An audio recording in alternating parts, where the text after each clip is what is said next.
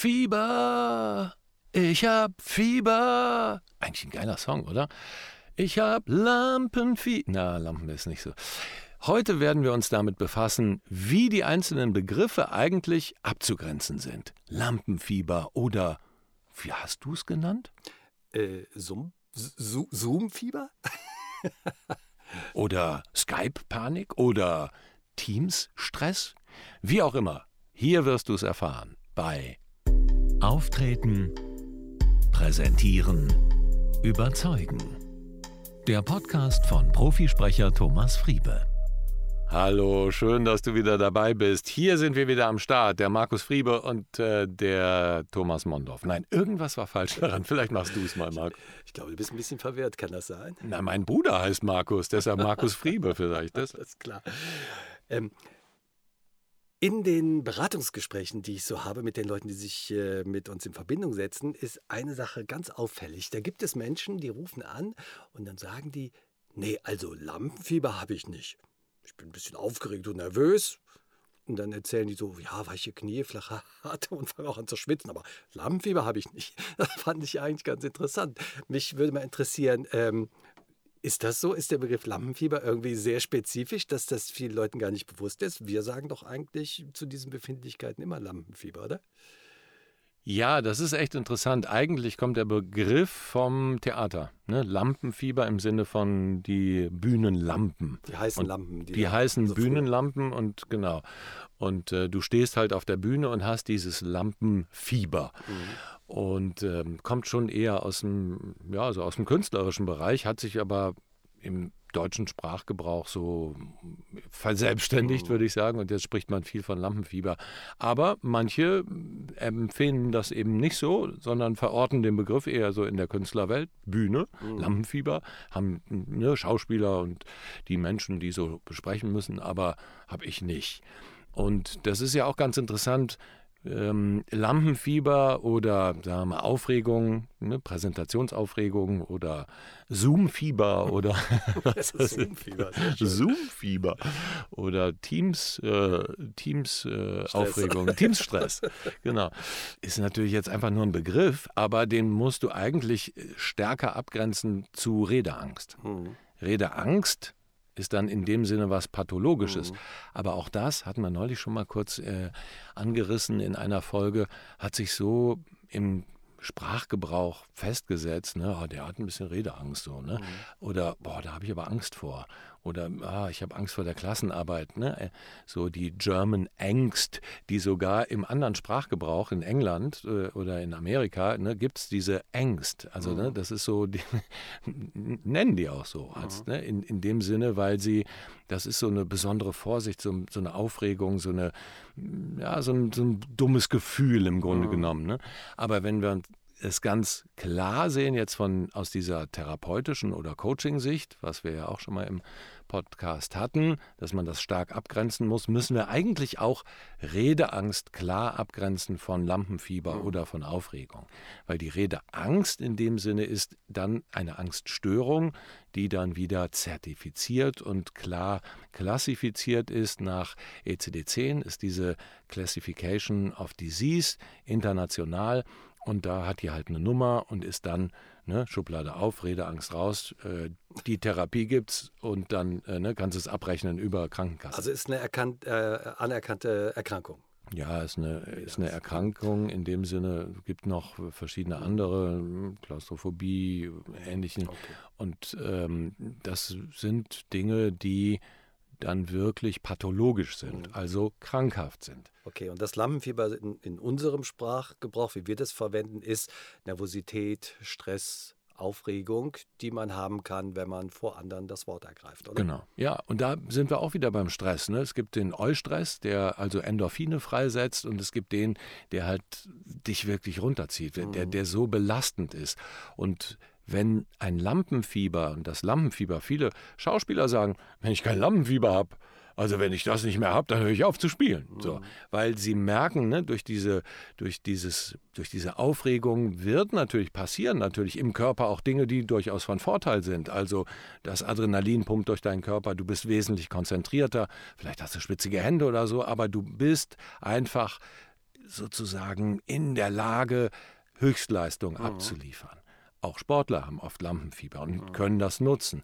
Es wird dann zur Qual, wenn es dich hindert.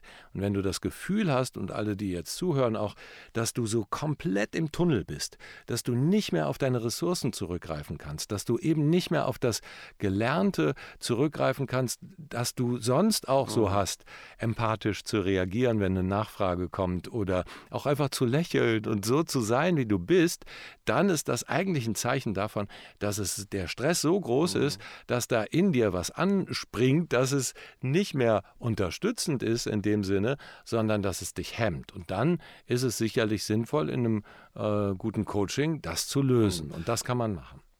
Das ist ja auch genau das, was viele von äh, unseren Hörern so irritiert. Sie sind super vorbereitet, sind fachlich top, haben eine Expertise auf ihrem speziellen Gebiet und trotzdem kommt dieser Stress. Und viele wissen gar nicht, wo das herkommt und sind dann einfach nochmal doppelt irritiert, weil sie eigentlich äh, ne, Sachen präsentieren, die bestens bekannt sind, äh, jede Frage beantworten können, äh, vielleicht sogar im Publikum viele Leute kennen. Und trotzdem äh, kommt diese Welle hoch. Und äh, wie du schon gesagt hast, viele hindert das daran, dann wirklich das rüberzubringen, was sie eigentlich drauf haben. Ja, können sie nicht mehr. Ne? Genau. Sie können es nicht mehr, weil eben, genau, ja, die Blockade ist eben, im Grunde genommen ist es keine Blockade, sondern es ist ein Überlebensmechanismus, der mhm. anspringt. Mhm. Die Amygdala, die Mandelkerne senden einfach nur noch Flucht mhm. oder Kampf und Erstarrung. Mhm. Und wenn du präsentierst, hast du alles drei. So, ne? Genau, obwohl du, du, das nicht haben müsstest. Genau, aber du willst weg. Also mhm. dieser Fluchtreflex. Mhm. Und das ist dann auch eben dieses Gefühl, nur im Tunnel zu sein. Mhm. Und äh, ich kenne das von einigen Klienten, die ganze Präsentation auswendig gelernt haben. Aber so auswendig, dass sie wirklich schon so fast im Unbewussten waren, dass sie sie tagsüber, nachts, jetzt in nachts wecken können, dann hätten sie. Und dann funktioniert das natürlich. Aber das ist dann, die funktionieren dann nur auf Not Programm. Ja, so, ja aber ne? dann darf auch nichts und, passieren. Genau, ne? eine Zwischenfrage ja, genau, oder sonst ja, irgendwas. Dann kommt es raus und dann ist es vorbei. Mhm. So. Und das ist natürlich kein Zustand, den du haben willst, weil du willst ja auf deine Ressourcen zurückgreifen. Du willst ja Spaß daran haben, Freude. Du willst andere begeistern. Du willst auch sehen, wie ist die Reaktion. Und wenn du nur im Tunnel bist, dann siehst du das nicht. Mhm. Du kannst es nicht, weil, das, weil alles sozusagen reduziert ist auf die Flucht. Genau. Und du verhinderst es aber, indem du dich der Sache stellst und kämpfst. So, aber, aber auch da in diesem Kampfverhalten, was du dann hast, ist eigentlich nur zu Ende bringen. Das heißt oft viel schneller sprechen. Ja, das kommt dann dazu. Äh, viel, sich, viel, sich zu bewegen und nachher nicht zu wissen, was, wie ist denn das eigentlich gelaufen? Ja. Was ist denn da eigentlich passiert? Und da kommen manchmal ganz merkwürdige Sätze dann auch raus, die man so eigentlich, wenn man nicht im Stress wäre, nie so gebildet hätte. Ähm, ja, ich kenne das selber natürlich auch. Ähm, und ich finde, dass äh, auch was ich so erzählt bekomme, viele hindert das halt einfach total. Ja. Und wie du schon gesagt hast, Nervosität ist oder Aufregung ist eigentlich nicht schlimm, wenn man weiß, man kann sich auf sich selber verlassen und man kriegt es hin ähm, dann kann das durchaus unterstützend sein und kann halt für Konzentration sorgen und kann einfach dafür sorgen, dass man gut bei der Sache ist und nicht einfach anfängt rumzuschwätzen.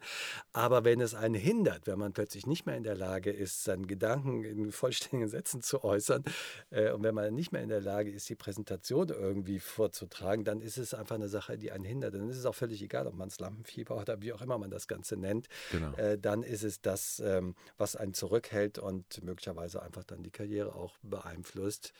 Ja, und ein guter Indikator ist eigentlich, wenn du hörst, dass du eine Präsentation machen sollst, was passiert dann? So, wenn direkt innerlich dieses Ding anspringt, oh fuck, und du dann äh, wirklich zwei Wochen vorher oder vielleicht auch nur eine Woche vorher oder ein paar Tage vorher nicht gut schläfst, weil du dir ständig Gedanken machst, oh, wie werde ich das hinkriegen, dann ist es eigentlich so, dass es mehr stresst, mhm. weil es dich daran hindert, zum Beispiel durchzuschlafen. Und dann ist es schon, dann ist schon ein Alarmzeichen, dass du sagst, da würde ich mal was dran machen. Ja. Weil allein das ist ja auch genau. wieder sowas, dass deine Lebensqualität sich verbessert. Genau. Obwohl ich finde, du hast es mal sehr schön beschrieben. Es gibt ja viele Leute, die können das gut verdrängen. Also die bekommen die Nachricht von ihrem Vorgesetzten, ne, dann und dann sind sie dran, mhm. in vier Wochen oder was. Und dann ist erstmal alles kein Problem. Aber so Tag für Tag steigt der Stress so langsam. Und du hast das mal so bildlich gezeigt, so von den Füßen langsam über die Knöchel, über die Waden, steigt einfach der Stress so langsam nach oben. Naja, und dann am Tag vor der Präsentation ist es dann irgendwann mal ganz oben angekommen und einem stehen die Haare zu Berge. Ja. Also das ist, äh, fand ich auf jeden Fall ein sehr schönes Bild, dass das äh, einfach unheimlich gut beschreibt, was da in vielen Personen abgeht. Und wie gesagt, wenn man weiß, naja, ich bin jetzt ein bisschen aufgeregt, aber ich kriege das hin, dann ist das natürlich alles nicht so schlimm. Aber wenn man fürchten muss, dass man das große Desaster erlebt, dann ist das eine Sache, die auf jeden Fall äh, die dich, lieber Hörer, liebe Hörerin, zu uns führen sollte. Denn da genau. kann der Thomas auf jeden Fall helfen. Ja, ähm, vielen lieben Dank, Thomas. Das war äh, ganz aufschlussreich, auch mal die Abgrenzung der verschiedenen Begriffe einfach zu hören. Und äh, wie gesagt, eigentlich egal, wie man es nennt, alle Wege führen zu Thomas. Äh, Habe ich das auf den Punkt gebracht? Ja. ja. Nenn es, nenn es Zoom-Stress. Nenn es, das hatten wir auch, nee, nee, wir hatten, was hatten wir gesagt? Äh, wir hatten gesagt Zoom-Angst und, nee, nee, äh, Zoom-Stress. Zoom-Fieber. Zoom-Fieber und, Teams, und Teams-Stress. Genau, Zoom-Fieber. Zoom genau. Bekämpfe dein Zoom-Fieber. Genau. Äh, es kann aber auch noch Skype-Panik geben. Genau, Skype-Panik. Sehr schön. Teams-Stress. Komm, sehr gut. Ja, also wenn äh, dich irgendeiner dieser Begriffe an irgendwas erinnert, was da noch ganz tief in deinem äh, Hinterkopf schlummert oder möglicherweise noch nicht mal an den Knien angekommen ist, um bei dem Bild von eben zu bleiben, dann wendet euch doch gerne an uns. Ihr könnt uns auf der thomasfrieden.com Seite erreichen und da gibt es ein kleines Kontaktformular und dann freuen wir uns und nehmen sehr gerne mit euch Kontakt auf und beraten euch ausführlich, welche Möglichkeiten ihr da so habt. Jawohl, www.thomasfriebe.com ja, am Anfang hatten wir das mit den Namen, glaube ich, noch nicht aufgelöst, aber das machen wir jetzt. Aber vorher wünschen wir euch einen, einen guten Rutsch ins, ins neue Jahr. Von Markus Mondorf und und von mir. Alles Liebe, Thomas Friebe.